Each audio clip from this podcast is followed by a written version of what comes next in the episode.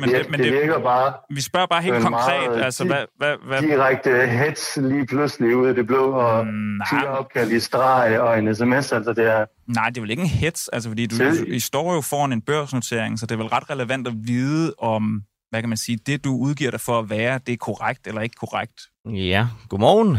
I uh, går eftermiddags, der kunne Frihedsbrevet afsløre, at mediedarling og stifteren af selskabet Mew, Armin Kovasi, har forsøgt at brande sin virksomhed på et spind af løgne.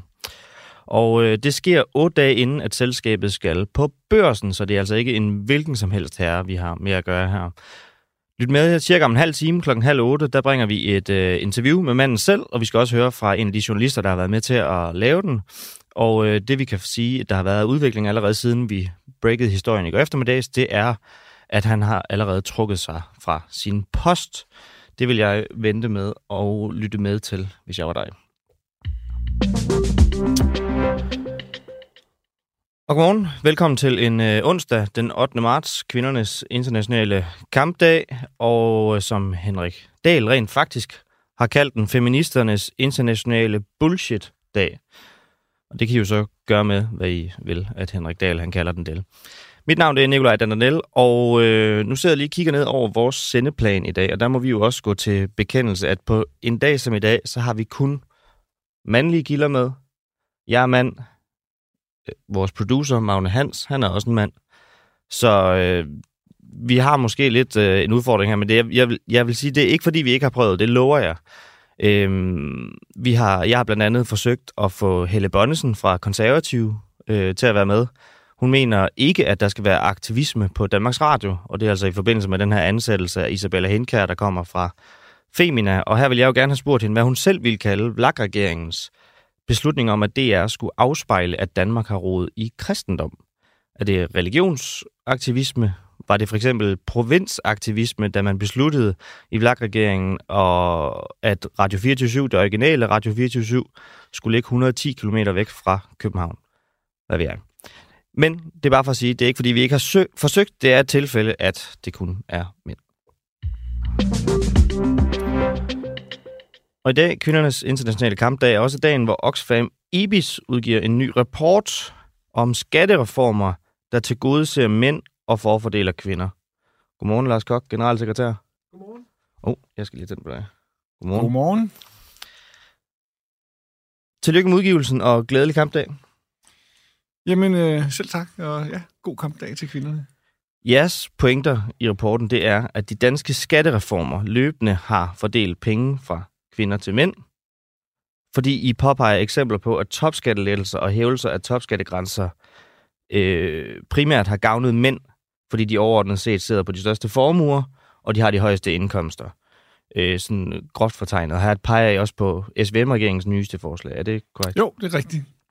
Hvad bygger I det på? Det bygger vi på, øh, altså statistik. Øh, vi kan se, at øh, to ud af tre af dem, der tjener mere end 550.000 kroner om året, det er mænd. Og når vi kommer op i dem, der tjener over en million om året, så er det mere end tre ud af fire, som er mænd. Det vil sige, dem, der tjener mange penge, er helt overvejende mænd. Dem, der har de store formuer, det er også helt overvejende mænd. Det vil sige, når man giver lettelser i øh, skatten for de rigeste, for de største indkomster og formuerne, og dem, der får afkast på aktier for eksempel, så kommer det primært øh, mændene til gode. Og det betyder også, at der kommer færre penge, kan man sige, i statskassen til at finansiere det, som typisk er kvindeområdet, altså omsorgsarbejdet. Det betyder, at der er færre penge til skolelærer, til pædagoger, til sygeplejersker, som kommer til at løbe lidt stærkere, fordi der er færre penge i kassen.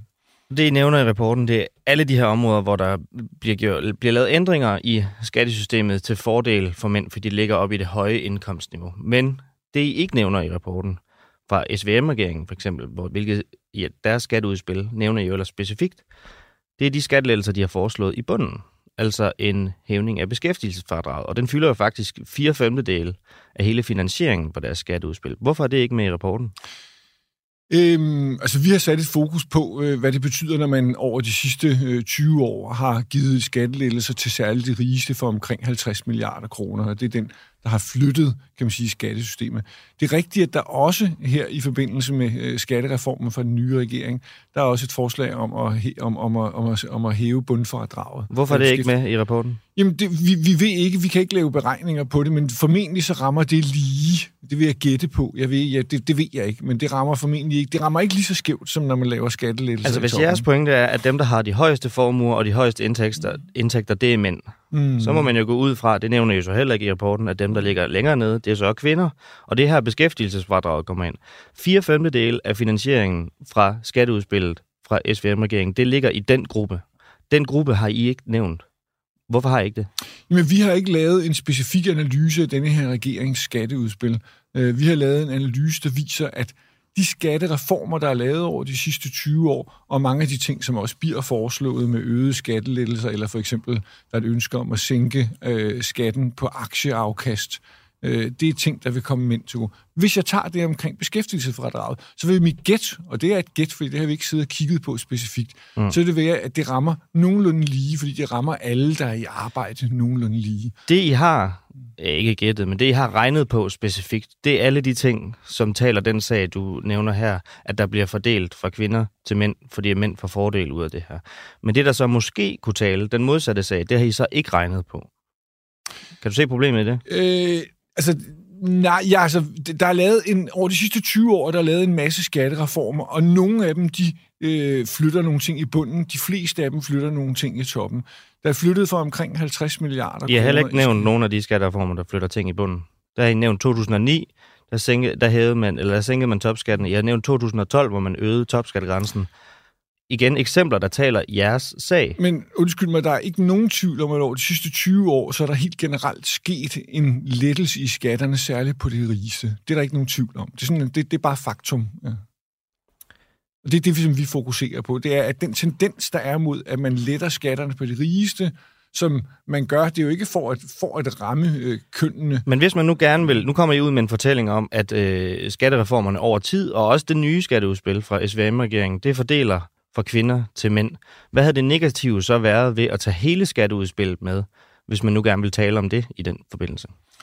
Øh, det, det, det, kunne, det kunne vi godt have gjort. Altså, undskyld mig, vi er en, øh, en, en, en relativt lille organisation med begrænsede ressourcer. Vi har kigget på nogle af de ting, som vi har mulighed for at få data for. Vi har nogle særlige data omkring de rigeste, og vi har fået nogle svar fra Finansministeriet på nogle af de her spørgsmål.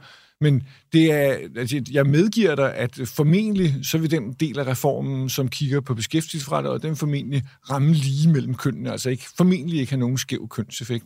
Men bare lige hold fast, den tendens, der er i de skattereformer, vi har set de sidste 20 år, det er en lettelse af skatten på de rigeste. Og det, som vi bare helt faktuelt, pop, det vi helt faktuelt påpeger, det er, selvom det ikke er intentionelt, og det er ikke med vilje, så har det primært lettet skatten på mænd, fordi det er mænd, der tjener mest og har de største formuer.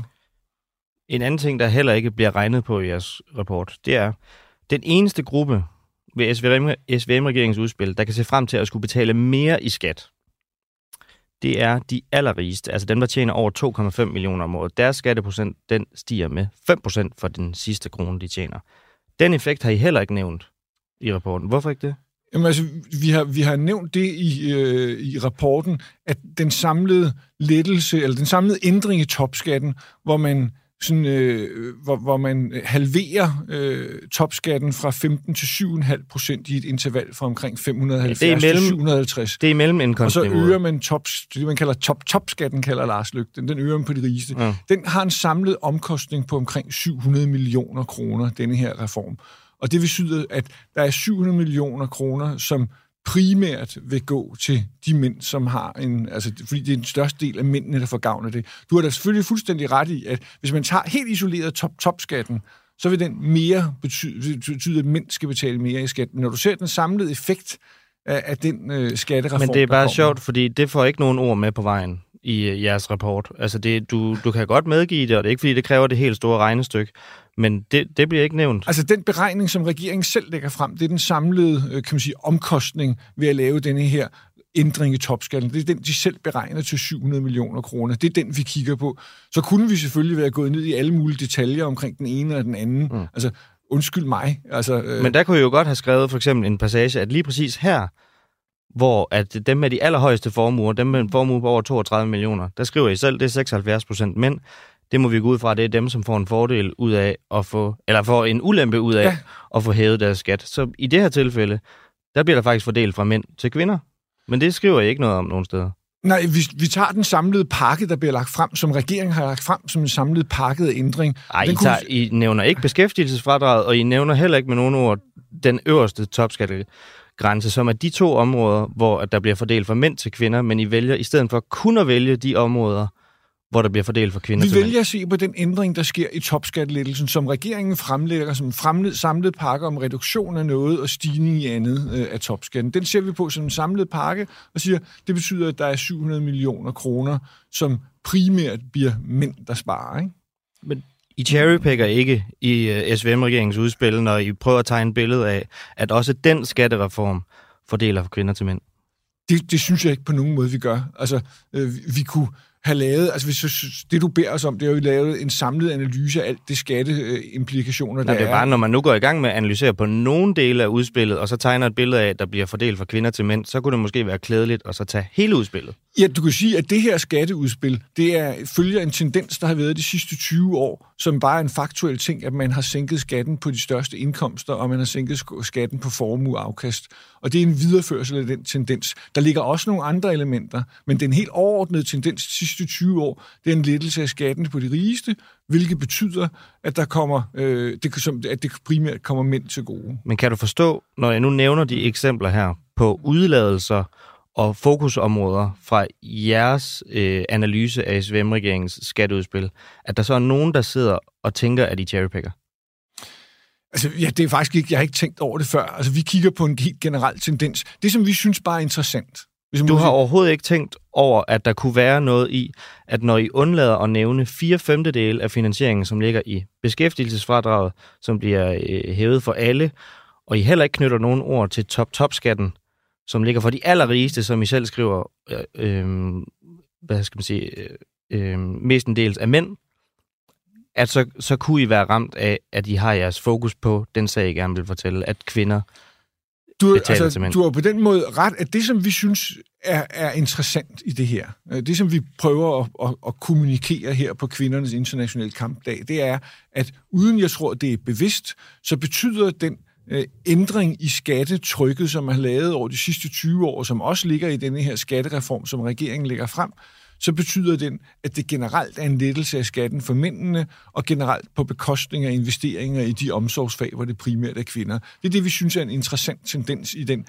den skatteudvikling, der har været over de sidste 20 år, som den sidste skattereform. Så kan man gå ned i mange flere detaljer, også over de sidste 20 år. Der er jo også andre ting end lettelser i topskatte, for eksempel, som der, der er lavet over de sidste 20 år. Men det, den ten, helt overordnede tendens, den viser, at det, mændene slipper billigere og billigere i forhold til kvinderne.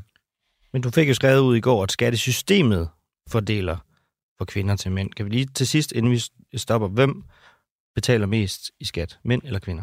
Jamen, det gør dem med de højeste indkomster, og, det er, er det? Og, det er, og det er mænd. Og det var en, som jeg også sagde, på, du henviser til mit tweet, hvor jeg skrev, at skattesystemet omfordeler fra kvinder til mænd. Det er en fejl. Der skulle have skrevet, som jeg også berigtigede på Twitter, der skulle have stået skattereformerne, altså den tendens, vi har set de sidste 20 år, at skattereformer de til gode ser mænd frem for kvinder. Så hvis man gerne vil øh, tale om fordeling fra det ene køn til det andet, så havde det måske overordnet set været mere rigtigt at sige, at mænd øh, giver til kvinder. Så skulle man gøre det, som vi gjorde sidste år, 8. marts, så skulle vi fokusere på, at det problem, at der ikke er lige løn for lige arbejde, så skal vi sikre, at kvinder får en bedre løn, så de også betaler mere i skat.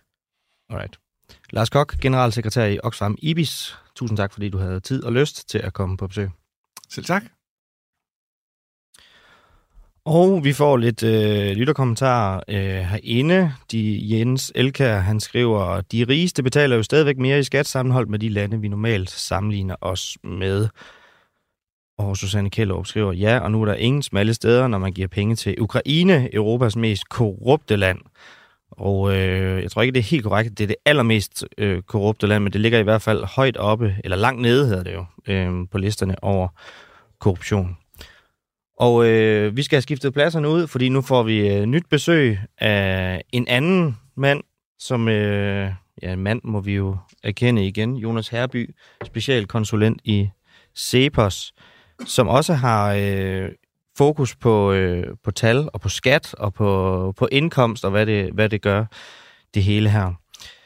Øhm, hvad mener du om Oxfams påstand, at danske skattereformer øh, omfordeler fra kvinder til mænd? Jamen, nu har jeg ikke haft lejlighed til at læse rapporten, men øh, jeg skal til en øh, frem, fremlægning af den her 8.15 i dag. Øh, og jeg glæder mig virkelig til at se, hvordan de får skattepolitik knyttet sammen med kønsdebatten. Jeg synes, det er en, øh, det er en mærkelig sammenkobling af de to ting, fordi hvis der er noget, skattefaren ikke går op i, så er det ens køn. Altså, u- uanset hvilket køn du har, så hvis tanden i selvangivelsen er den samme, så betaler du det samme i skat. Det skattefar, han går op i, det er, hvor stor din indkomst er. Så overordnet set, når man kigger på de skattereformer, der har været i løbet af de sidste 20-30 år, så mener du ikke, man kan se et billede af, at, øh, at kvinder øh, bliver forfordelt i forhold til mænd? Jamen, jeg tror, nu har jeg jo ikke læst øh, deres rapport, og hvordan de har beregnet det, øh, men når man kigger på de skatteformer, der er lavet, så er det jo nogen, der har øget uligheden. Altså, man har, øh, man har de, dem, der, de højeste indkomster betaler mindre, men det har jo ikke noget med kønsdebat at gøre. Altså ligesom at hvis du har, hvis vi ser på, øh, på retssystemet, altså så er det jo ikke designet til at så skade mænd. Det er jo bare fordi mænd, de slår flere folk ned, end øh, kvinder gør, og derfor er der flere mænd, der sidder i fængsel. Men det er jo ikke fordi, man går efter mændene. Det er jo fordi, at man går efter dem, der slår folk ned. Men når han nu finder eksempler på, hvilke skattereformer der har været, så nævner han jo, at øh, topskatten blev sænket i 2009, og skattegrænsen for topskat der blev hævet i 2012. Og anerkender du, at når der er topskattelettelser og hævelser af topskattegrænsen, så kommer det hovedsageligt mænd til gode? Altså mænd har jo højere indkomster i gennemsnit, end, øh, end kvinder har, så, så det kan man jo sagtens... Så, så det vil det jo nok gøre, hvis man, hvis man ønsker at så dele op og så kigge på de to ting, så vil det jo, så vil det jo være sådan. Men det er jo bare en meget, meget mærkelig debat, at man prøver på at så tage det ud, og så begynder at snakke om køn i forhold til skattesystemet, som jo ikke er det... Det er jo ikke designet til at så lave øh, kønslighed eller kønsulighed. Det er designet for... til at så tage, tage, eller se på folks indkomst, og så beskatter man de højeste indkomster hårdere end de laveste indkomster. Og når mænd så har højere indkomster i gennemsnit, og der er flere topskatteydere blandt, øh, blandt mænd end blandt kvinder, jamen, så er det jo klart, at, klart, at så får man, altså så man godt dele op på de her to øh, variabler og sige, at når man så øh, får så de seneste skattereformer har reduceret den skattebetaling, som mænd har. Men selv hvis, altså, hvis skattesystemet, og det, det skulle jo være noget af en konspiration, hvis det ikke er tilfældet, ikke er designet til, som du siger, at, at ramme hverken mænd eller kvinder, så kan man vel ikke være blind for, at der er nogle øh, knæstørre tal, som indikerer, at mænd over en lang periode har haft en fordel. Det er i hvert fald dem, øh, kan vi konstatere, der sidder på de største formuer og de største indkomster. Jeg, jeg tror, det, man skal være lidt på pladsen med at sige, at de har en fordel, fordi at mænd betaler jo mere i skat, end kvinder gør i gennemsnit. Den, når man så sænker skatten, så har man reduceret den, øh, eller sænker skatten på de, de højeste indkomster, så har man så reduceret den forskel lidt. Men mænd betaler stadig mere i skatten end kvinder, så hvis man endelig ønsker at gå ind i den debat, så er det jo ikke, det er jo ikke sådan, at kvinder de betaler mere skat, end mænd gør. Det gør kvind, mænd betaler mest, fordi de har i gennemsnit de højeste indkomster. Men hvis det så ikke er skat, altså hvad kan så forklare de forskelle i øh, formuer og indkomster? Jamen det er jo nogle andre ting i samfundet, som gør, at vi, øh, altså at, at mænd de går i højere grad, eller ender i højere grad med at have de højeste indkomster, i, øh, og, og kvinder har lavere indkomster. Hvad, vi, hvad er nogle af de andre ting?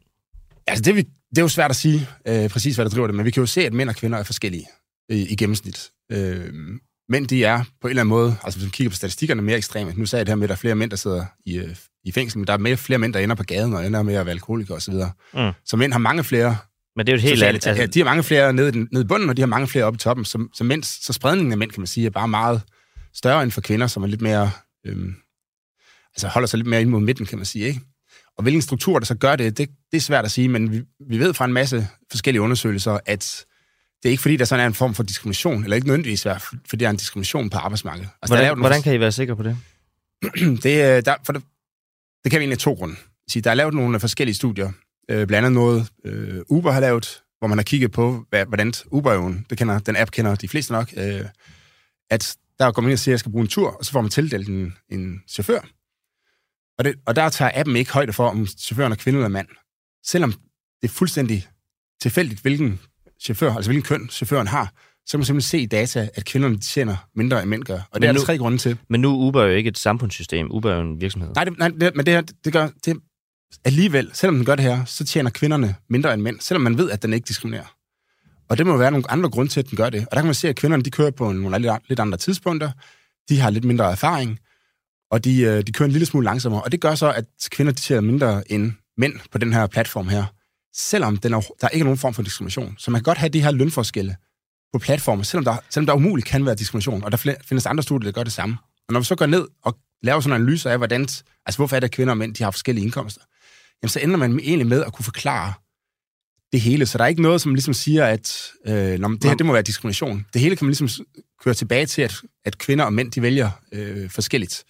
Så kan det godt være, at man så kan sige, at jamen, fordi kvinder de vælger den offentlige sektor, og der er mindre konkurrence om arbejdskraften i den offentlige sektor, jamen, så kan det godt være, at den offentlige sektor diskriminerer mod øh, kvinder, men det er bare, det er lidt svært at forestille sig, øh, at det er det, der, der er på set, ikke? Eller der, der er på spil. Så, så det, det, jeg tror, man skal øh, dykke ned i, det er der med, at der er nogle, nogle subtile forskelle i familierne, for eksempel, at jamen, det er mor, der bliver hjemme på første sygedag, og det er, øh, det er far, som kan, kan arbejde over, hvis det lige pludselig bliver øh, brug for det og sådan noget, ikke? Og det, det, det, det gør selvfølgelig, at for arbejdsgiveren kan far være mere værd end mor, og, og hvis det er et problem, Men så er det vigtigt, at vi debatterer det. Og det, er også, øh, det, det kan også godt være, at der skal være noget, der skal ændres ude i familierne, men det er jo ikke noget, som så det er man bliver kult, klogere på, er at lave en rapport, som siger, at skattereformer de sidste 20-25 år, de har omfordelt mere fra mænd til kvinder. Det, det, det bidrager bare ikke til debatten i mine øjne. så det er kulturelle ting, der i virkeligheden måske kan være med til at forklare forskellene. Ja, altså kulturelle, genetiske, ja, det skal jeg ikke gøre mig klog på, men der er nogle forskelle Men må, i jeg, samfundet, som ikke har noget med skattesystemet må jeg ikke spørge her på kvindernes internationale kampdag, om Cepos mener, at det er et problem, at der er den her forskel i formuer og indkomster? Øhm, det, det tror jeg ikke. Øh, Det, det, det der er problemet, det er jo, hvis folk ikke har lige muligheder. Øh, altså hvis nu der er en, nogle regler, som gør, at kvinder ikke kan, kan få bestemte stykker, for bestemte typer jobs. Hvis nu staten vil lave sådan, lave sådan nogle regler, så er, det, så er det et stort problem. Ikke? Men så længe kvinder og mænd har samme muligheder i samfund, samfundet, Det er okay. så, så, sy- ja, så, så tror jeg, min, min grundtanke er, så er det, så er det ok. Øh, og så må man jo selv finde ud af ude i familierne, hvordan man så vil bruge de her øh, muligheder. Og så fordi man er forskellige, så ender mange familier med at så øh, fokusere på mandens karriere, og, og kvinden hun tager sig af børnene. Og det har jeg egentlig det har jeg ikke noget problem med, for det, det er jo deres eget frie, altså i hvert fald til dels øh, frie valg. jeg skal Hvis, bare, og hvis der skal ændres noget, så er det i hvert fald noget, der skal komme altså gennem diskussion og nede fra familierne, og ikke gennem, at man begynder at lave reguleringer, eller begynder at lave, nu ved jeg ikke, hvad, det, hvad Oxfam Ibis har tænkt sig, at man begynder at lave et eller andet, så man beskatter mænd anderledes end kvinder, for eksempel. jeg skal bare lige forstå, det er ok med dig og med Cepos, at tre fjerdedele af dem med de største formuer, det er mænd, og dobbelt så mange af dem, der har en indkomst på over en million, det er mænd. Ja, det, altså, det kommer an på, hvordan de kommer til formuerne, men jeg kender ikke, det er jo et godt øh, dansk samfund, vi har, hvor, øh, hvor korruption og sådan noget er meget øh, lavt, så, så ja, det vil jeg mene, det er okay, så længe man har samme muligheder. Okay. Der er jo ellers nok nogle kvinder, som vil være i dag specielt måske, vil øh, råbe op og være lidt, øh, lidt utilfredse. Men det er altså fordi, de har brugt deres frie valg anderledes end mænd gør, formueskævheden er, som den er. Ja, hvad, hvad er det ellers?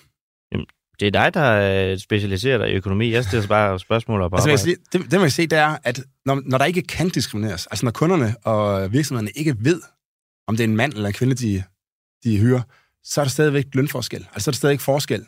Så der, så der opstår nogle forskelle i løn, som må have drevet af helt andet end noget, vi kan tilknytte diskrimination. Det kan godt være et problem, og det, det, det, vil jeg ikke, øh, altså det vil jeg ikke afvise. Der kan godt være nogle strukturer i samfundet, som gør, at, øh, altså at, at kvinder på en eller anden, at vi ikke får udnyttet potentiale. Jeg synes det også, det er en skam, at der sidder nogle dygtige kvinder, og, man ikke, og så passer de børn, i stedet for at lave nogle øh, fantastiske nye hvad er, øh, produkter til, til borgerne. ikke. Men man skal også respektere, at det kan godt være, at de har lyst til. Øh, og, og derfor er jeg meget skeptisk overfor, når, der, når, for det er tit, at den diskussion ender jo så i, at et eller andet, så vil man have politikeren til at gøre et eller andet. Og jeg frygter bare, og jeg synes også, man kan se tegn på, at det, de gør, det er tit til større skade end til gavn. Øh, Så, så de ændringer, der skal komme i samfundet, og der er jo kommet kæmpe ændringer de sidste 50 år. Altså, det er jo, samfundet ser jo helt anderledes ud i dag, end i går for 50 år siden, takket være den debat, vi har haft. Men ikke på grund af reguleringen, vel? Og hvis vi skal have nogle ændringer fremadrettet, jamen, så er det gennem den her diskussion, som vi, som, altså, som man må anerkende, det, og som vi lægger trods alt op til en diskussion. Jeg synes bare, det er et mærkeligt udgangspunkt, de, øh, de tager diskussion på baggrund af. Det mente du, Jonas Herby, specialkonsulent i Cepos. Tusind tak, fordi du havde tid og lyst til at komme forbi. Det var så let.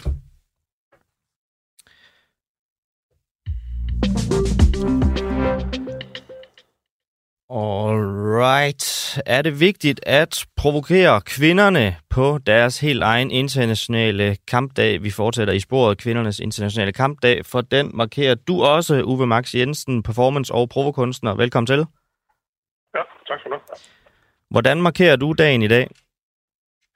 Det gør jeg ved at læse op af et øh, feministisk øh, manifest, skrevet af Valerie Solanas, der hedder Skom Manifesto. Og øh, mens jeg læser op af det, så har jeg, hvad hedder det, øh, banker jeg min øh, forhud fast øh, til en øh, træstolpe i øh, galleriet med et søm.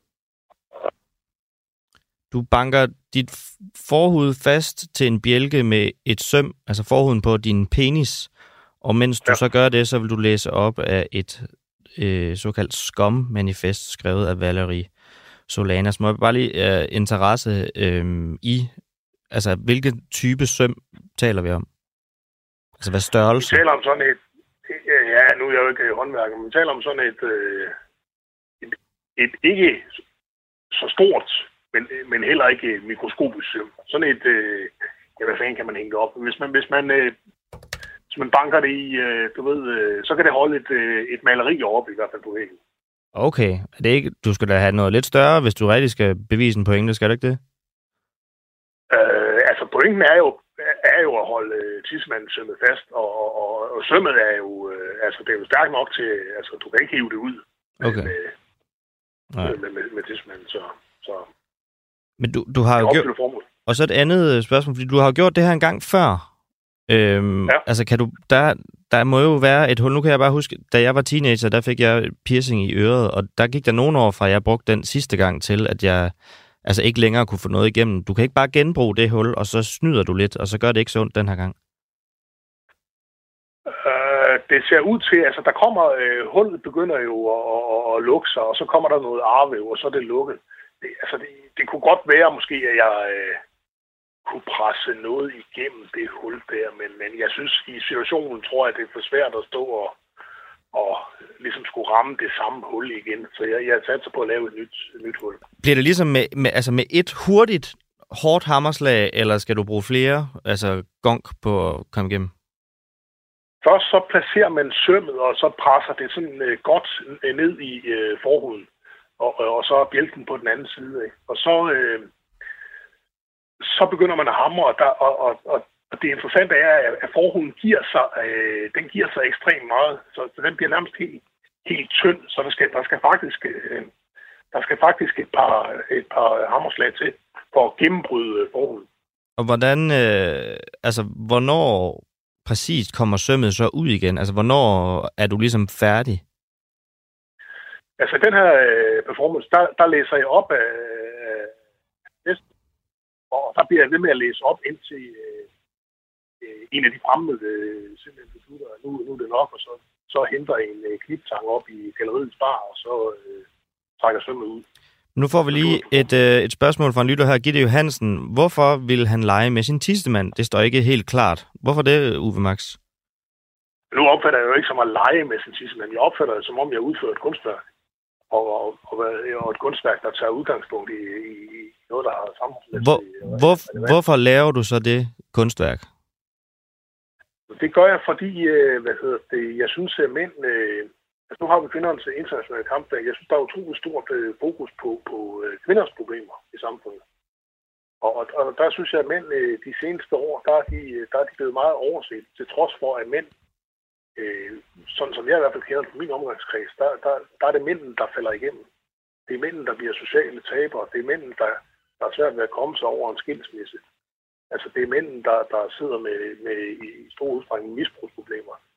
Det, Det er også mange mænd, der har, der har psykiske problemer. Så jeg synes, altså, vi har skabt et eller andet samfund, hvor, øh, hvor, øh, hvor nogle mænd er, er enormt succesfulde, men hvor der så findes øh, nogle andre mænd, som, øh, som falder igennem øh, velfærdssamfundets øh, masker. Men det manifest, du læser op af, det hedder Skommanifestet, det er skrevet af Valerie Solanas, og hun udgav det i 1967. Og det er jo øh, øh, bare lige en sidebemærkning. I øvrigt et år før, at øh, forfatteren her rent faktisk skød Andy Warhol i øh, Andy Warhols eget studie, The Factory. Hvor, hvorfor har du valgt øh, lige præcis det her manifest? Altså, jeg har hele tiden været interesseret i det her øh, manifest, øh, som, øh, Altså, fordi der, der er sådan en mærkelig... Øh, altså, altså, kan man adskille kunstner og, og, og kunstnerens øh, biografi, altså hvordan, øh, hvordan kunstneren agerer i virkeligheden, ikke? Og der kan man sige, at det er i hvert fald svært med, med, med Valerie Solanas' manifest, fordi hun, hun skriver, øh, hun laver øh, meget rabiat øh, manifest, hvor der er en del, øh, der er meget had til mænd. Og så året efter, så skyder hun en mand. Mm. Og, og hun siger ovenkøbet bagefter, at hun ikke fortryder, det hun fortryder, det er, at hun ikke har øvet sig i at skyde før, så hun har ramt noget bedre. Altså, så, så derfor, det, det er min interesse i manifestet. Og så har jeg haft den her interesse, hvordan, øh, hvordan, øh, hvordan kunne jeg arbejde kunstnerisk med det her manifest. Mm. Og, og, og, og der har en umiddelbar interesse været, øh, jamen altså, man kunne selvfølgelig kritisere det, fordi det er jo øh, lidt kritisabelt, hvad hun har gjort, eller noget senatet, så det, og, det, mm. og det, er også, øh, det er også kritisabelt, hvad der står i manifestet. Ja. Men så tænker jeg på, så vil jeg hellere prøve at komme Solanas i møde, og det, det kunne jeg så gøre ved at skabe et billede, som hun sandsynligvis ville have, have sat pris på. For jeg tror, at hvad Solanas, hun, hun ville synes godt om sådan et billede, hvor en mand står øh, forholdsvis hjælpeløst, øh, sømmet fast til, til en bælke, øh, altså uden at, at kunne bevæge sig væk fra bælken. Må jeg ikke spørge dig om øh, noget helt andet? Fordi nu nævner du, at du har gjort det før, og nu kunne du så rigtig godt tænke dig at gøre noget med det her manifest. Men som kunstner, er det så ikke ja. lidt et øh, nederlag bare at tage til Horsens og gentage en klassiker, når du har gjort det før? Øh, nej, altså det er jo, det er jo ligesom, hvis, hvis man, øh, altså, hvis, hvis, hvis jeg var maler, mm. så, så øh, for eksempel Pierre Kirkeby, han brugte jo de samme farver igen og igen, blå og gul, ja. og sådan nogle jordfarver, ikke? Det, det, det, det malerne ja, 40 år i hvert fald, ikke? Altså, ja. Så på den måde, så, så er det jo ikke usædvanligt, at du som, at du som øh, performancekursen, der bruger nogle af de samme virkemidler i dit værk. Men du er ikke bange for at blive sådan en øh, revyturnerende, der bare tager til en vilkårlig provinsby og sømmer dit lem fast på en bjælke, og så kommer folk og ser grafen? Øh, nej, det vil jeg ikke sige, fordi øh, altså, jeg besluttede nu, at i år, øh, jeg plejer jo at lave den her korsfest, der med tidsmand, øh, hvad hedder det, på, øh, fredag, der var Jesus blevet korsfæstet. Ja. Og, og, og i år, fordi der er så kort tid til, til, til påske, så har jeg så ikke lyst til at, at, at, at, at korsfæste ventismand igen i år. Så, så, ja. så i år, der springer jeg i hvert fald det over. Så, så øh, der, der, bliver, der bliver som minimum et, et, et, et helt år, inden man kan se, uh, lave noget med, med, med søm og tidsmand igen. Okay. Vi har en lytter, Susanne Kallerup, der skriver, at det er da, hun skriver bare tåbelige stunts. Men jeg ved ikke... Øh... Jeg kom til at tænke på, har du egentlig, er du blevet præsenteret for en idé, som ligesom var for vild til dig? Altså, hvor du alligevel måtte kigge på vedkommende, som foreslog det, eller en idé, du lige hurtigt fik i dit hoved, og så tænkte du lige bagefter, at det er sgu for meget? Ja, altså, jeg, jeg hvad hedder det, blev præsenteret for idéer, hvor folk for eksempel ønsker at, at øh, overtage sig noget med, med dyr. Øh, altså, for eksempel øh, de her dyr ihjel, som de bruger som props i deres performance. Ikke? Og det, det, øh, altså det er i hvert fald, det, det er noget, jeg ikke selv bryder mig om. Altså jeg kan ikke, øh, øh, jeg, jeg bryder mig ikke om den ligesom, kunstretning, der er i, i Danmark, hvor man, hvor man øh, altså udstopper hundevalg og slår, slår heste ihjel og, og, og, og guldfisk og videre. Altså. Det, okay. det, for mig personligt er det noget, jeg ikke... Så det, det er grænsen, altså at slå dyr ihjel? i din... Ja, jeg synes ikke, det skal være forbudt, og jeg synes, de kunstnere skal, da, de skal gøre det, hvis, hvis, det, hvis de synes, det udtrykker deres idéer, men, men, men det er i hvert fald en personlig grænse for, for mig. Så kunstnere må gerne slå dyr ihjel for at bevise en pointe, eller for at fremføre et kunstværk? Altså, altså, kunstnere er jo ligesom alle mulige andre, så er de jo underlagt øh, dansk lovgivning. Okay, ja, okay. okay. Uwe Max Jensen, kan du have en, øh, en rigtig god øh, kampdag, og held og lykke med, med stuntet. Jeg håber ikke, det går skal, alt for voldsomt ud over. Læse, jeg skal ikke læse lidt op af manifestet. Jamen, vi kan da godt lige slutte på, har du en øh, 20-25 sekunders øh, bid, så hører vi da gerne lige øh, en ja, snas med. Jeg kan prøve at, jeg, jeg, jeg, jeg kan prøve at læse, så kan du bare afbryde mig, når tiden er lø, løbet ud. Men, men her, så får man en fornemmelse af, hvor man skriver, lader Solanas. Lad os høre. Inden, aut, inden automatiseringen gennemføres, og mænd er blevet erstattet af maskiner, kan manden dog være til nytte for kvinden. Han kan varte hende op, adlyde hendes mindste vink, parere alle hendes ordre, være totalt underdanig og helt igennem opfylde hendes vilje til forskel fra den fuldstændig forpaklede, depraverede situation, vi står i med mænd i vores dage. Ikke nok med, at mænd overhovedet eksisterer og forurener verden med deres Ja, Så lød det altså fra Uwe Max Jensen, der i dag sømmer sit lem fast til en bjælke i Horsens, for at bevise, at mænd også har det hårdt. Og nu skal vi videre til noget, vi er rigtig glade for her på Frihedsbrevet. Det er nemlig, når vi har en rigtig stor afsløring, og det må vi altså bare sige, at det havde vi i går. Fordi i går kunne Frihedsbrevet nemlig afsløre, at mediedarling og stifteren af selskabet Mew, Armin Kovasi, har forsøgt at brande sin virksomhed på et spind af løgne. Og det sker otte dage inden, at selskabet skal på børs. Nu har jeg fået selskab i studiet af Christian Stemann, journalist her på Frihedsbrevet. Velkommen til. Tak. Helt præcist, hvad er det, at du, Mikkel Jensen og Mathias Bledel har fundet ud af om Armin Kovacic? Øh, en hel del, men hvis man skal tage den sådan fra, fra toppen med de, med de største afsløringer, så er det jo, at han længe har turneret rundt med, at han har været øh, forsker, at han har en master i neuroscience fra Aston University i Birmingham, øhm, og det har ligesom vist sig ikke at være rigtigt, og så har han samtidig også kaldt sig selv doktor, det har også vist sig heller ikke at være rigtigt. Øh, så hele det her uddannelsesniveau, øh, som han har promoveret sig på, og som han har promoveret sin virksomhed på, jamen det har vist sig at være komplet løgn. Når du sidder og kigger over den øh, øh, hvad skal man sige, parade af løgnhistorier, som er her, hvilken en stikker mest i øjnene for dig? Ja, ah, det må helt klart være det her med, at han har turneret rundt med den her doktortitel, og at han siger, at han altså har en masteruddannelse i neuroscience, altså neurovidenskab. Øh, øh det er bare helt vildt, særligt også med tanke på, at, at det, han har promoveret sig på, det er jo at være den her hjerneforsker, altså der har opfundet et, et headband, altså sådan en pandebånd, der kan scanne øh, elektriske impulser i hjernen, og som ligesom kan adressere folk, der har stress, eller børn, der har ADHD.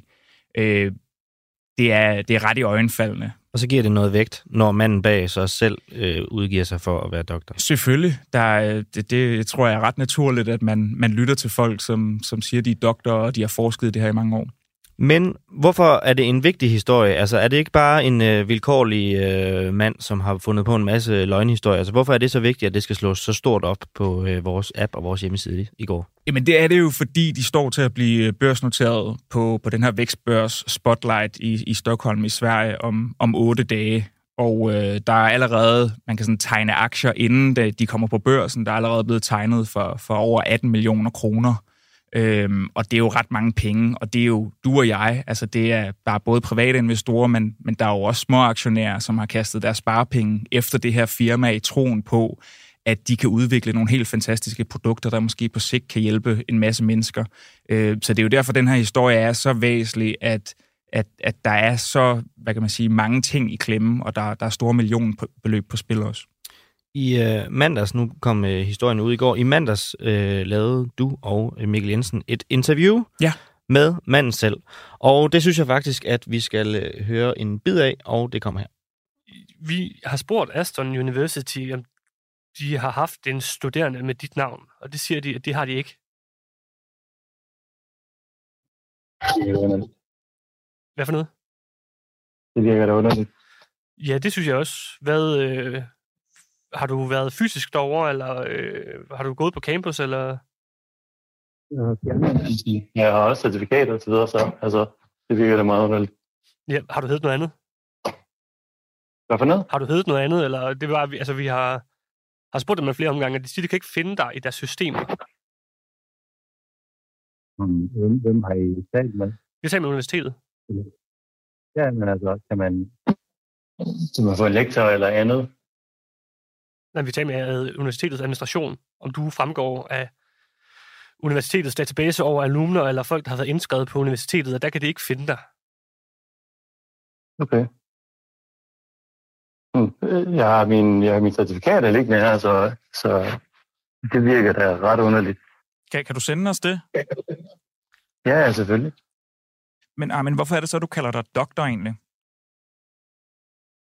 Det var faktisk ren inspiration fra en amerikaner. Så øh, jeg, har fået, jeg har fået høvl for den siden, og det har jeg, det har jeg taget til eftergivning og, og, og fjernet. Det er fordi, hvis man for eksempel kigger på ham, der hedder Joe Dispenza i USA, mm. han, kommer, han kommer fra en øh, bachelor baggrund i neuroforskning, men kalder sig selv for Dr. Joe Dispenza. Så det er egentlig det, jeg var inspireret af, dengang jeg startede med det her. Det er det, jeg gerne vil. Mm. Men altså, du har jo først fjernet det altså, øh, for nylig, altså hen over weekenden her. Altså i sidste uge, der hed der var din hjemmeside jo stadigvæk op, hvor du hed doktor. Og du er jo også, ja, du er det- også altså du, du, vi kan jo også se, at du fremgår af flere artikler og øh, podcast, og hvad ved jeg, du har medvirket i. Der, der bliver det jo også nævnt, det her doktor. Altså har du en doktortitel? Jeg har, jamen det er det, jeg siger. Altså, det er, jeg mener, det er en beskyttelse til det, er derfor jeg har fjernet den.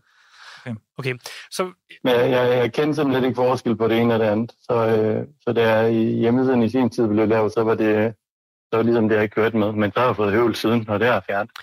Men, Armin, det er jo en ret væsentlig ting, altså når, når du kalder dig doktor, og, og, og du, øh, hvad kan man sige, fører dig frem med den titel, så er der jo en helt anden form for tiltro til det, du siger, det er korrekt. Altså, det styrker jo din troværdighed gevaldigt. Mm. Er det derfor, at du har pyntet dig med, med, med lånte fjer? Mm, nej, for jeg mener ikke, det lånte fjer og så videre. Men jeg Men du er jo mener ikke helt klart, der er... Nej, det er korrekt. Okay, så, så det er en falsk fjer? Det er korrekt, men... Nej, heller ikke en falsk, men som jeg siger, så er det i forhold til, om, om øh, man kunne... Øh, altså, om titlen, den er... Øh, hvad er det, det hedder på dansk? Øh, en beskyttet titel, nej. Er vi ikke enige om, at du har slået dig op på at være forsker? Du har brugt aktivt en titel, du ikke besidder, og nu er der også en masteruddannelse, som det universitet, du Men nu- henviser til, du jo gået på, ikke kan det er jo- finde. Det er jo lidt det samme, som jeg, jeg, jeg startede med at sige. Så, så Nej, det, jeg, men- men, nej, hvis jeg ikke udtrykker det klart nok, men hvis jeg nu siger, at, at mit indtryk var, at det var det, det var, når man nu er færdig. Og mit indtryk var, at hvis nu der var en amerikaner meget stor, for den så skyld, der kan gå rundt og sige, øh, eller bruge en doktortitel, så var det det, mit indtryk, der var, at man kunne bruge det. Så øh, hvis det er en fejl, så er det en fejl, og det er derfor, jeg fjernet det. Vil du ikke prøve at redegøre lidt mere for din baggrund i øh, neuroscience? For jeg har stadig ret svært ved at se den. Altså, hvad er det præcis, du har, har bedrevet i, i neuroscience, siden det er så øh, bemærkelsesværdigt at, at fremhæve? Jeg, jeg ved ikke, om jeg forstår spørgsmålet. Eller Hvad, om, hvad, hvad, har du, øh, hvad har du forsket i tidligere? Øh, Hvad er du specialiseret i? Hvad er det, du har læst? Altså, du, I fremhæver jo dig som sådan en neuroscientist, så hvad er det, du kan øh, som neuroscientist? Mm, altså, min bevæggrund er, at jeg, jeg, jeg, det er øh, behavioral neuroscience. Øh, men, men i forhold til vores, øh, vores virke, og det, det vi ligesom fremfører os med osv., det, det forstår jeg ikke øh, sammenhængen med nødvendigvis. Det er fordi, Ja. at du er i, både i interviews, når du præsenterer din egen virksomhed, når I laver et memorandum, så fremhæver I dig som den her neuroforsker. Det er ligesom det, det virksomheden er baseret på. I har lavet produkter baseret på, at du, øh, altså med dit brand nærmest, dig som neuroforsker. Derfor så undrer jeg mig også over, at du ved, hvis du ikke kan finde noget forskning, du kan ikke engang redegøre for, hvad det er, du kan inden for neuroscience. Det, altså, øh, derfor spørger jeg helt åbent, hvad er det, du kan? Jamen, det, er det ikke bare det, det, det er vel det samme, som hvis jeg spørger dig i forhold til, hvad du kan på journalistik? Så, altså, Jo, men det- du er det- aktiv jo- journal- journalist, det er bare, jeg, jeg forstår ikke re- retfærdiggørelsen her, ikke? Men, men, øh, Øh, jeg forstår godt vinklen, men journalistik er jo ikke et videns... udadtil. Ja, men, men journalistik er jo ikke et videnskabeligt fag. Altså, jeg tror, det Mikkel prøver at spørge om, det er, altså, hvad, hvad lavede du i dine fire år på Ashton? Altså, hvad, hvad skrev du for eksempel special om? Nu, hvor du mm. siger, du har en kandidat. Hvad, hvad handlede dit special om? øh, om adfærd. Okay. Men altså igen, jeg har de her materialer, det liggende, som jeg kan sende, hvis det er det, der skal til. Men, Jamen, jamen, det vil vi meget gerne se, det, men, det, men det, det, virker bare vi spørger bare helt konkret. meget Altså, di- hvad, hvad, hvad, direkte hets lige pludselig ud af det blå, og Mm, 10 nej, opkald i streg og en sms. Altså det er, nej, det er vel ikke en hets, altså, fordi du, Selv- I står jo foran en børsnotering, så det er vel ret relevant at vide om, hvad kan man sige, det du udgiver dig for at være, det er korrekt eller ikke korrekt. Så, så det er jo ikke en hets, det er jo, det er jo journalistik det her, og, og spørge om det du påstår, det er rigtigt. enig, og der er også mange ting, som står i memorandum. Ja. Så jeg forstår, som Men- jeg sagde men- tidligere, altså jeg forstår kritikpunkterne, og det er også måske nogle af de ting, som, er, som jeg personligt har, har rettet, men, men jeg synes, det er voldsomt på en mandag formiddag, jeg blev ringet op fire gange i streg, så skulle jeg stå skoleret over for jer.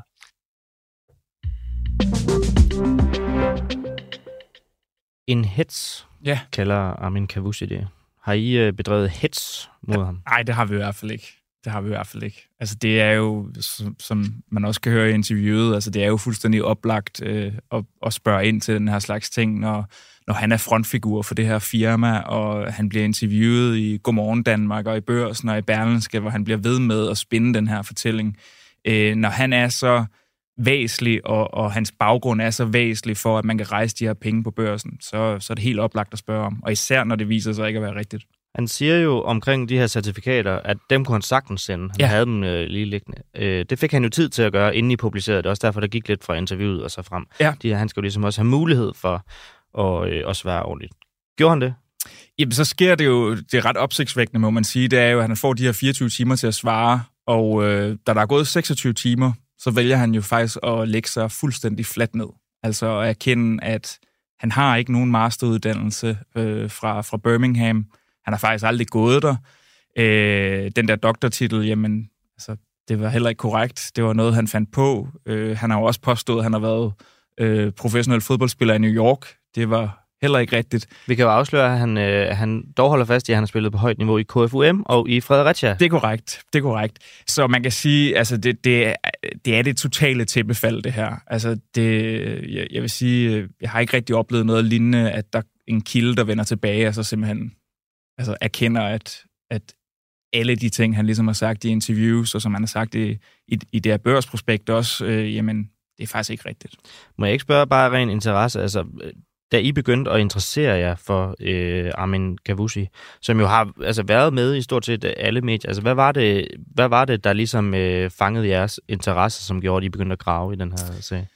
Øh, jeg tror, øh, altså der var sådan en, altså der var sådan en diskrepans imellem, han, han bliver ved med at sige, at han har en master, altså en kandidatuddannelse, og det er der jo mange, der har i Danmark, men så siger han samtidig også, at han er doktor. Mm. Øh, og doktor, det, det er jo vildt svært at blive i Danmark, men i udlandet, der kræver det også en Ph.D. at blive det. Øh, og det, altså, det virkede simpelthen bare for, for mærkeligt på en eller anden måde. Og når man så hans CV, altså, han har været musiker, musiker, han har været fodboldspiller, han har været direktør i en sandwichbutik, Øh, og så har han lige pludselig læst den her uddannelse, og så nu er han hjerneforsker. Altså, der var simpelthen øh, der var så mange ting, vi ikke rigtig kunne få til at hænge sammen. Så, så det var grunden til, at vi ligesom tænkte, nu, prøver vi lige at tage et kig på ham her.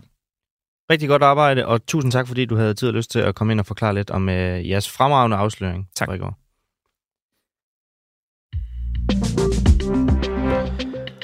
Og du kan jo altså gå ind og læse hele historien, men det kræver, at du er medlem og øh, det kan du blive på frihedsbrevet.dk. Det kan du gøre ved at downloade Frihedsbrevets app. Og vi plejer jo nogle gange at sige, at vi har brug for dig for at, som medlem for at blive ved med at lave det, vi gør. Og det er jo for, altså, det er jo også rigtigt, men jeg vil også altså, vente den lidt om at sige, at hvis ikke du har meldt dig ind endnu, så går du altså virkelig glip af noget. Fordi at afsløringer som den her, afsløringer som øh, den, øh, der lige er blevet lavet omkring Dansk, Dansk Folkeparti, som har brugt over 200.000 kroner på øh, skattepenge på at købe vin, og at det så også samtidig viser sig, at det er af Jenny Nørhaves egen bror, det er blevet købt af. Der er altså virkelig, virkelig smæk for skillingen øh, på de historier, som kommer ud, og det er ikke kun afslørende historier. Vi har også sådan mere grundlæggende tanker og de store bevægelser, som bliver vendt af vores øh, kære chefredaktør Flemming Rose, og noget af det, vi er blevet spurgt om ofte, det er, hvornår fanden kommer der nogen, som laver noget på Twitter-files? Og det kan du også finde i uh, Frihedsbrevets app. I den nyeste udgave af Fri Tænkning, der interviewer Flemming Rose nemlig Martin Guri, som er tidligere medieanalytiker i CIA, hvor han har været i mere end 30 år, og de taler om Twitter-files. Og Martin Guri, han siger undervejs i interviewet, at den amerikanske stats indblanding i, hvad der skal og ikke skal stå på Twitter, er det største indgreb på ytringsfriheden siden 2. verdenskrig. Det er også en af de ting, du kan få, hvis du melder dig ind, men det kræver altså som sagt, at du er villig til at betale 79 kroner om måneden. Men alene med de her tre historier, så vil jeg jo i hvert fald påstå med mit jyske ophav, at det er et fund for de penge. Du kan jo snart ikke få en pakke smør, hvis det fortsætter, som, øh, som det går lige i øjeblikket. Og inden vi så lige går videre til det sidste, vi skal, for der er jo nemlig sket noget, noget ganske, ganske øh, betragteligt i går eftermiddags, og øh, det er, at mens vi sidder og øh, spiser aftensmad, så kommer der en kæmpestor artikel i New York Times, der kommer en kæmpestor artikel i Decide, som øh, fortæller, øh, uafhængigt af hinanden, men jo på samme tid, at øh, det er en pro-ukrainsk gruppe, som står bag angrebet på Nord Stream, og det skal vi tale om lige om lidt. Inden da, så vil jeg lige nævne nogle øh, kommentarer op. Øh, Christian Stemann, vores øh, kære journalist, øh, lige har været inde for noget ros. Godt arbejde, Christian Stemann, etc. De er gode. Øh, det er Stein Bakker forfra, skriver John Laue. Sikke en fusker, godt det er afsløret, Gitte Johansen. Og hvis I vil have nogle flere afsløringer, så gå ind og meld jer ind, fordi at, øh, så har vi råd til flere dygtige journalister af Christians karat, og så skal der nok komme flere afsløringer derude.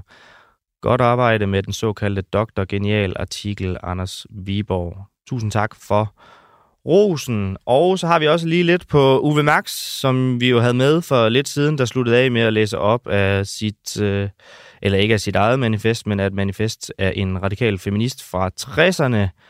Øh, der skriver Gitte Johansen enig i, at mændene har det svært i livets kriser, men sorry to say, jeg tror ikke, dit stunt hjælper en skid.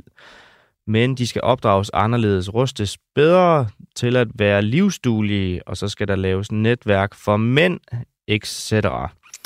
Trist at høre, at han har så trist en indstilling og oplevelse af mænd-kvindeforholdet. Måske en psykolog, han har brug for, i stedet for at mishandle sin tissemand til ingen verdens nytte. Og nu kan jeg sige godmorgen til dig, Peter Ernst ved. Ja, godmorgen. Stifter og chefredaktør på Forsvarsmediet Olfi. Må jeg ikke bare lige starte med at spørge dig, om du havde en, øh, en god eftermiddag og aften i går efter de to store afsløringer i New York Times og The Site? Altså, for at være helt ærlig, så er det ikke noget, øh, som holder mig vågen og som får øh, mit humør til at svinge. Jeg noterer mig, at de kommer og synes, det er yderst interessante oplysninger. Hvis vi lige skal tage helt præcist, hvad der er kommet frem, så ifølge De Site, den store tyske avis, øh, så har de oplysninger fra de tyske efterretningstjenester på, at angrebet er sket fra en båd, der er lejet i Polen, men at angrebet er sket af en ukrainsk gruppe bestående af fem mænd og en kvinde. Så fik vi der en kvinde med i dagens kampdagsprogram. Og de mener, at det er foregået ved en dykkeroperation. Og det var jo faktisk også det, Simon Hirsch han pegede på. Han pegede dog ikke på, at det skulle øh, nødvendigvis være en ukrainsk gruppe. Så skriver New York Times øh, også, at det er en pro-ukrainsk gruppe, der står bag øh, som ifølge øh, det officielle USA ikke har nogen direkte forbindelse til nogen regering, altså hverken Ruslands eller USA's, men de amerikanske officials udelukker ikke, at gruppen kan have fået træning inden operationen. Øh, du har jo tidligere øh, her hos os og andre steder hos dig selv øh, sagt, at det er overvejende sandsynligt, at det er USA, der stod bag. Er du blevet styrket eller svækket i den tro? Nå, men man kan sige, den er jo altså blevet udfordret, og, og øh, det, som jeg bider mærke i, i, i den her, eller i de artikler, der er ude, det er, for det første så er der jo ikke noget dokumenteret, men, men det mest opsigtsvækkende er jo, at det er den mest troværdige information, vi har fået, som i hvert fald ikke peger på Rusland som bagmand.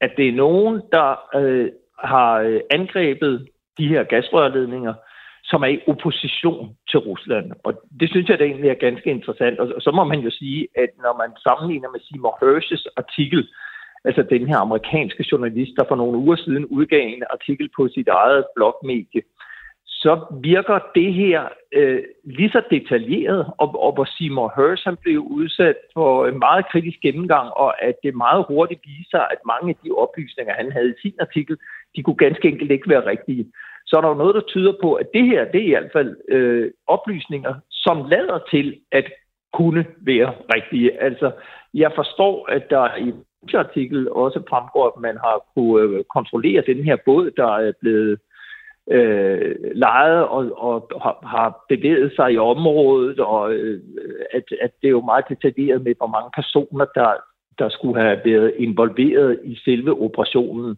Og jeg synes, det lyder øh, troværdigt. Det, som jeg dog også stusser lidt over, det er, at øh, da gasrørledningerne var blevet sprængt, så var der jo mange eksperter, der var ude og sige, at det kunne kun lade sig gøre af, af stater eller af nogle meget, meget specialiserede private virksomheder, fordi det at placere sprængladninger på nogle gasrørledninger, der ligger på 70 meters dybde, og så i øvrigt bringe dem til sprængning forholdsvis øh, synkroniseret, det er ikke noget, nogle fritidsstykker bare kan gøre.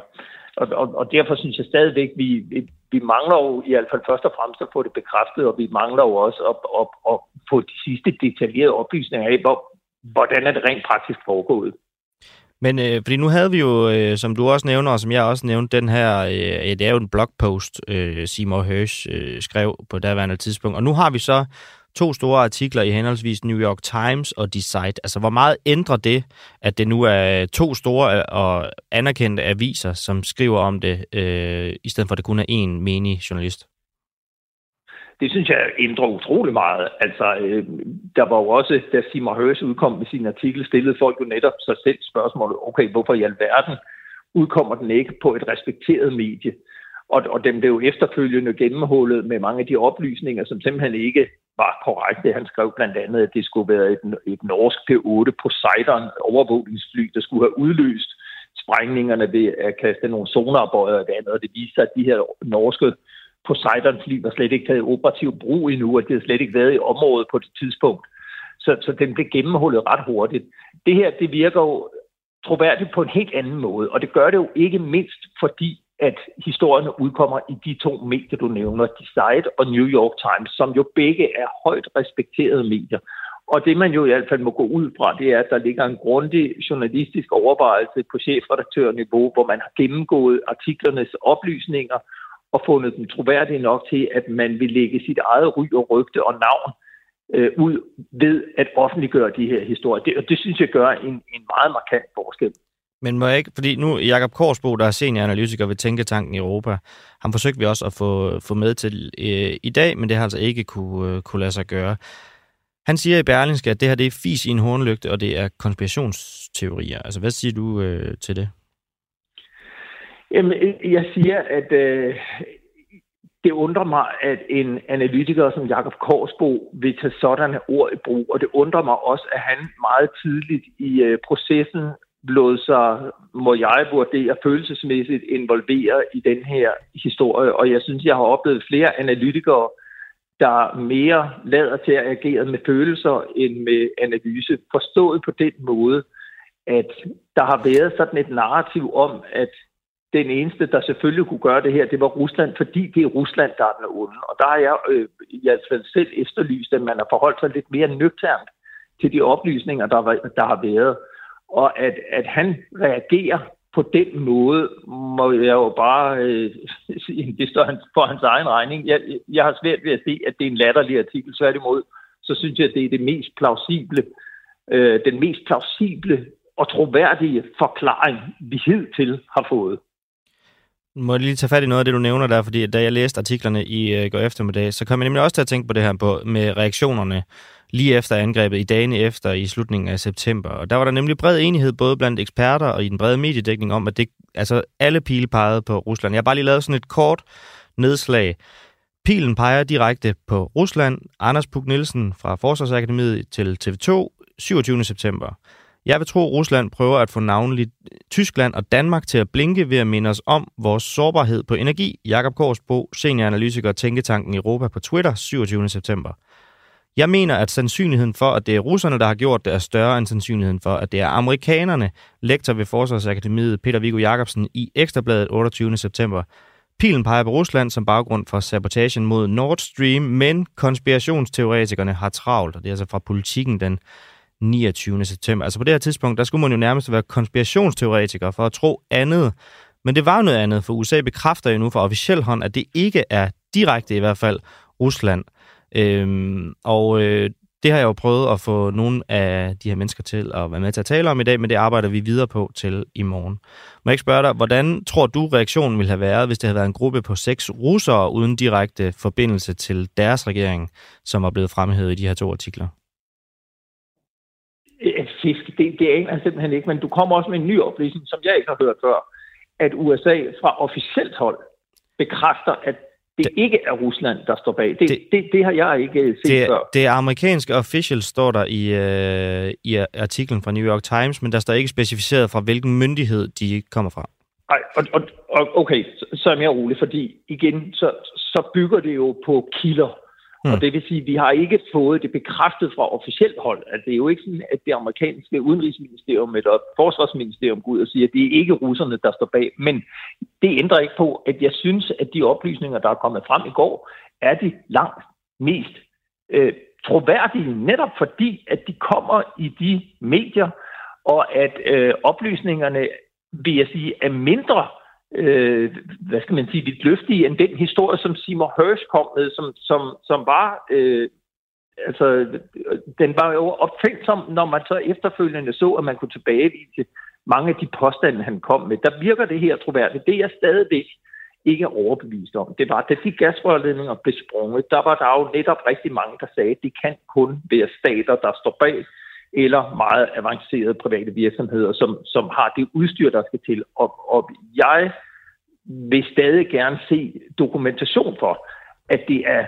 5-6 dykkere, der er sejlet ud i en motorbåd med sprængstoffer og har været nede, nede og placere dem på fire forskellige steder og bringe dem til sprængning på øh, meget sådan øh, synkroniseret.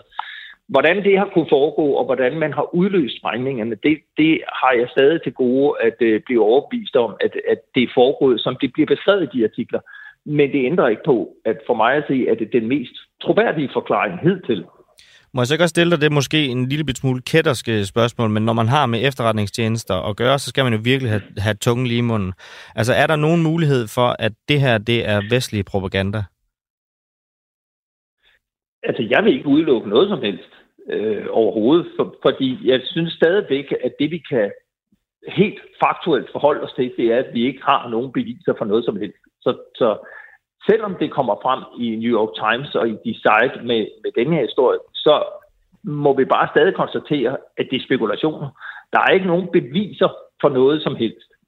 Øh, så så øh, altså, jeg kan forestille mig hvad som helst, og, og, og, eller sagt på en anden måde, jeg vil ikke udelukke noget som helst. Fordi det synes jeg ikke, at øh, der er noget, der tyder på, at man kan i hvert fald. Så selvom at du siger, at det ændrer en hel del, at det nu er to kæmpestore anerkendte aviser, som skriver det her, så ender vi jo egentlig lidt det samme sted, at der er spekulationer til den ene side og til den anden side. Ja, det, det gør vi. Jamen, øhm, det er det store spørgsmålstegn, vi slutter på. Vi håber som sagt at have mere med til jer i morgen. Peter Ernst ved, stifter og chefredaktør på Forsvarsmediet Olfi. Tusind mange gange tak, fordi du havde tid og lyst til at være med til at tale om den her med så kort varsel på sådan en tidlig onsdag morgen. I er velkomne. Og så når vi altså ikke mere i dag. Det var øh, det sidste for en uafhængig morgen. For i dag må jeg slå et sidste slag for, at du går ind og melder dig ind i uh, Frihedsbredets app, så vi kan få mange flere af de her fede, afslørende historier. Og så er vi tilbage med nyt igen i morgen.